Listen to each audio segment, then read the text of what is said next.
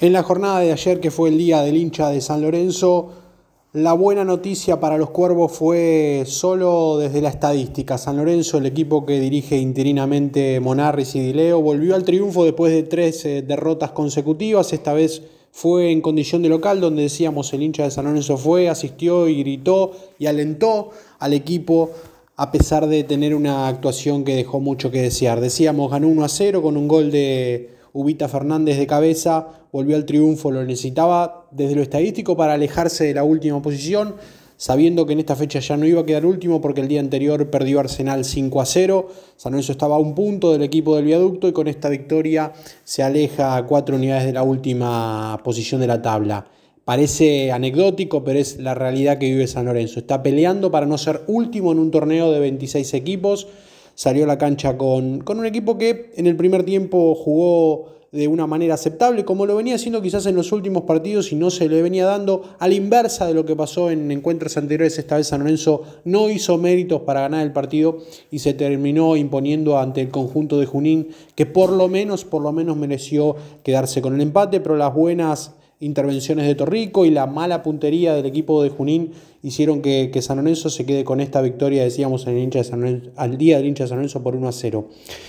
En la previa del partido, el Rum Rum corrió por el pedido de perdón de Marcelo Tinelli ante los hinchas. El conductor se disculpó por los errores que admite haber cometido durante su gestión.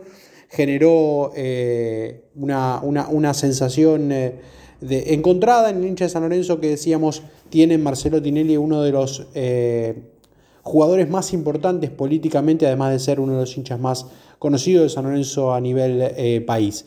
Decíamos también respecto a, los dirigentes que horas antes del partido ante Sarmiento se reunieron con Hernán Crespo, fue el manager Mauro Seto que, que se reunió con el ex jugador de River y ex entrenador de Defensa y Justicia y San Pablo en la última incursión en Brasil.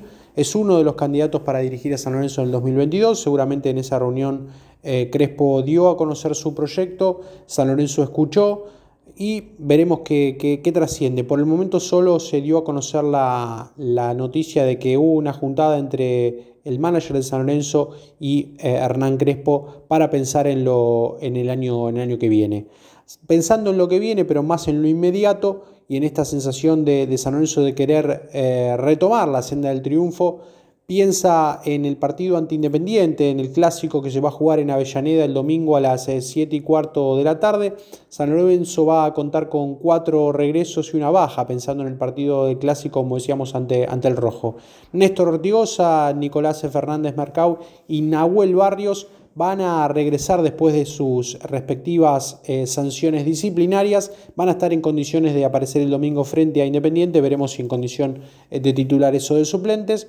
Gino Peruzzi va a estar también disponible después de dejar atrás una tendinitis y la baja pasa por Andrés Herrera que salió golpeado en el partido de ayer ante el equipo de Junín y va a ser baja seguramente y no va a contar Monarris para para enfrentar a Independiente. San Lorenzo, decíamos, para resumir, tuvo un partido muy flojo, donde era muy común ver alrededor en la cancha a los hinchas de San Lorenzo tomarse la cara por, este, por ese reflejo futbolístico que el equipo mostraba dentro de la cancha. Lo único destacable fue el triunfo, los tres puntos que se quedaron en Boedo y dejar atrás una serie de, de tres derrotas consecutivas. Nada más para decir de este San Lorenzo que termina este 2021 con este, una performance realmente muy mala.